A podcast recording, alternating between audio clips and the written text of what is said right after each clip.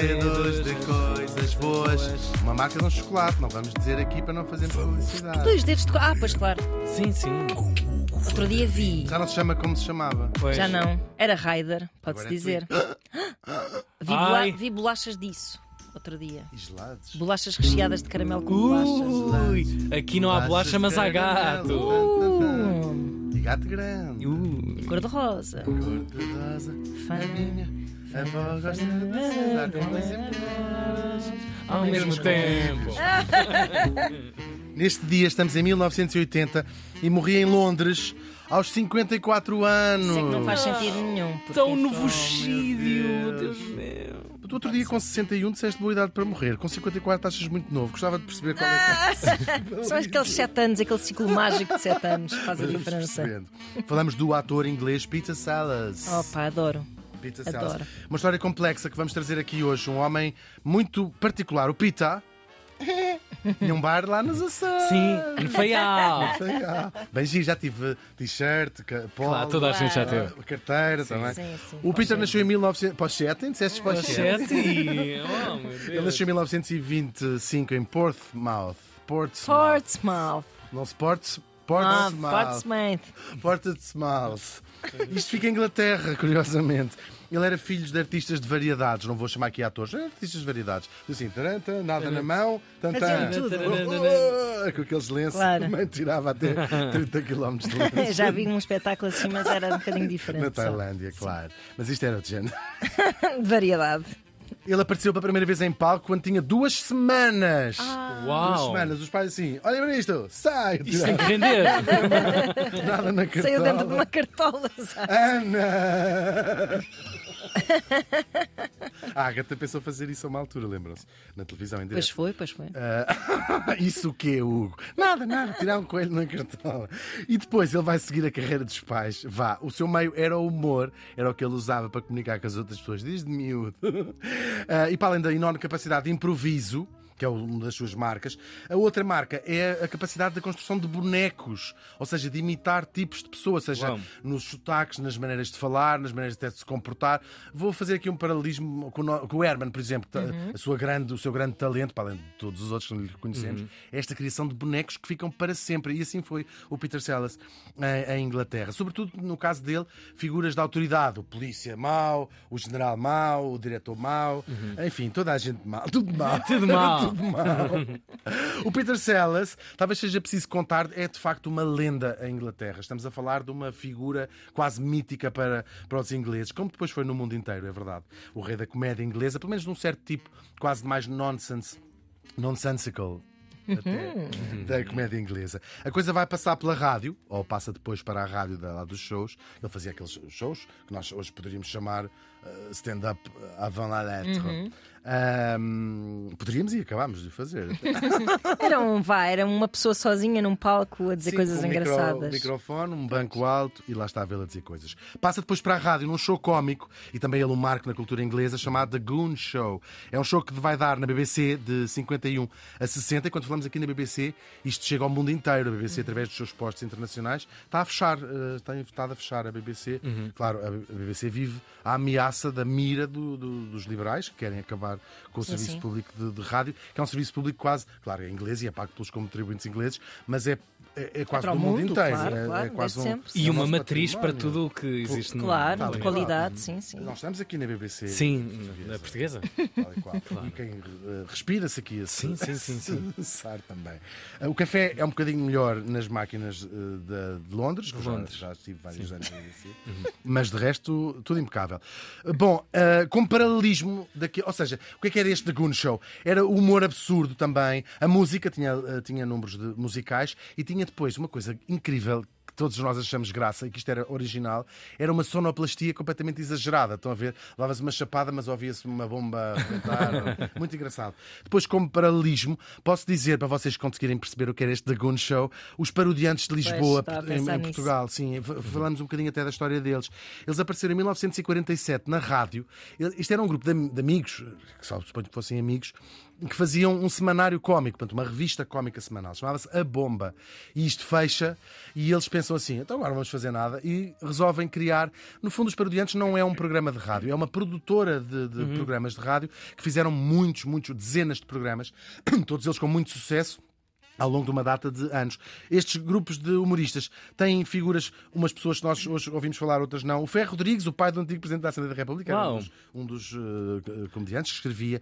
Eh, Santos Fernando, Mário de Menezes, os irmãos José e Rui Andrade, só para deixar também aqui o nome destas pessoas. Eles criaram, de facto, este grupo eh, cómico e fizeram muitos programas. A coisa foi um sucesso. Criaram muitas personagens e depois começa a aparecer a publicidade na rádio, neste tempo dos anos 50, e eles criaram frases, o polilon, essas coisas todas que nós hoje, quer dizer, cada vez menos, mas ouvimos ainda a, a engraça os nossos pais, os nossos avós fazerem essas rimas que nasceram todos com os parodiantes. Eles fizeram programas para muitas estações, do Rádio Clube Português até à Renascença, e acabaram só em 1997, 50 anos depois de se Uau, estrearem. nem sabia que tinha sido. Muito, Eu ouvi muito, eu achava Sim. que eles viviam dentro do rádio da minha avó. Achava Pois- mesmo, pois quando era pequenina, passava as tardes a ouvir, sim, Tal e lá estavam eles. Lembro que na Renascença, sobretudo, talvez esta fase mais. mais Uhum, Sim, tinham- sim, E exatamente. tinha uma rede privilegiadíssima de difusão, como poucas coisas em Portugal. eh, Sim, era muito divertido Tiveram mesmo. É. todas as rádios. que nós Patilhas e ventoinha. Sim, era incrível. Sim, Já talvez sim, fosse sim. um bocadinho datado, mas eles usavam também esta coisa dos efeitos sonoros, Sim. sendo escandalosamente eh, outras coisas. sim. Trovoada e percebi-se que aquilo era uma folha. de Sim, e tu- exato, exato, exato. E tudo assim muito arcaico, é Sim, as- ótimo, os, ótimo. os cocos a fazer os cavalos, enfim, muito giro.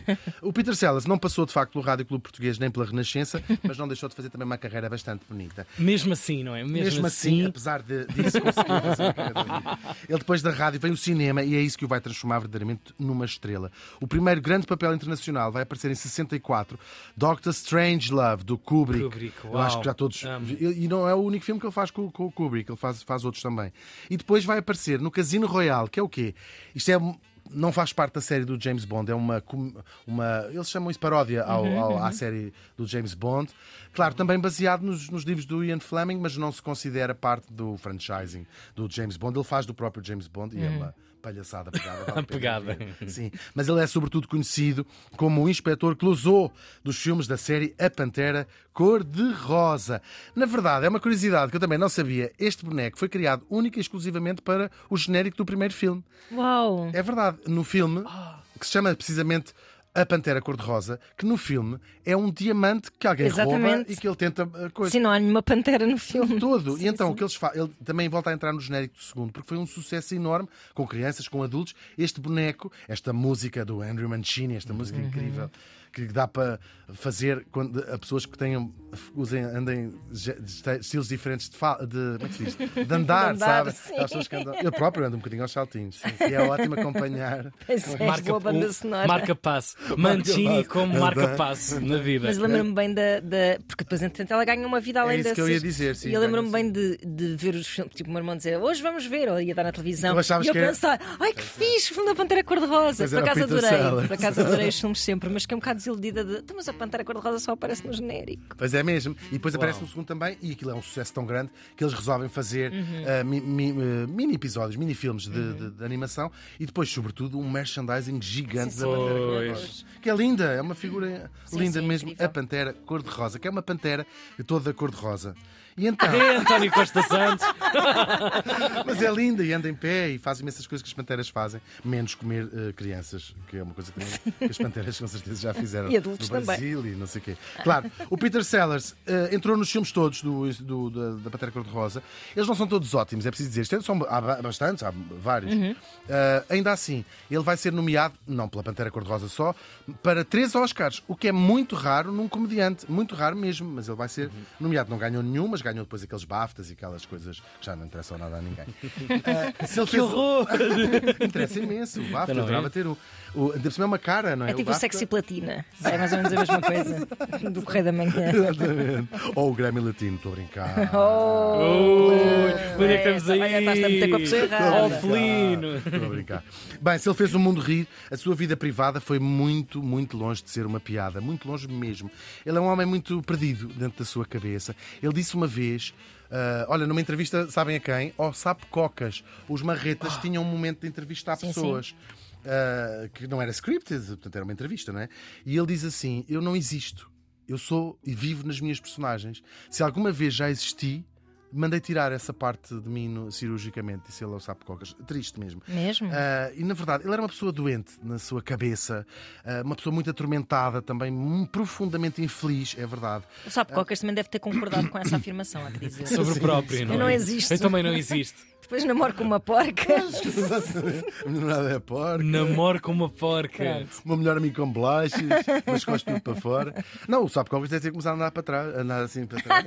Exato. Desculpa, Ah, talvez ele se risse, é verdade que se ria. O melhor amigo dele, conta, encontrei uma história tão engraçada, que eles tinham de conversar, os dois deitados no chão, para conseguir falar, já sabiam que iam se rir, então já se deitavam Ah, para oh. conseguir falar. Isto é incrível. Já as quatro mulheres com quem ele casou e se divorciou contam histórias muito tristes mesmo. Uma pessoa muito perturbada, muito dominadora, por vezes cruel e destruidora, tanto para ah, as mulheres como para os filhos, que aliás viveram ah, zangados com ele, ainda que ele tenha morrido muito cedo, ele tinha 54 anos. não é? Ah, depois, isto misturou-se com uma adição ao álcool. Também uma droga, cocaína, sobretudo, e não é surpreendente que ele, tão novo, tenha tido um ataque cardíaco e tenha morrido. Numa reflexão que nós fazemos todos muito, esta ideia do cómico que é interiormente muito infeliz ah, é um clássico. E faz parte até do nosso imaginário, de imaginar que as pessoas, os cómicos são ah, as pessoas que, que vivem disso são muito tristes lá dentro. Talvez seja um mito, talvez não, não saberemos. Ou talvez o mundo se divida mesmo entre aquelas pessoas que se riem e aquelas pessoas que fazem rir. O Peter Sellers morreu faz hoje 43 anos.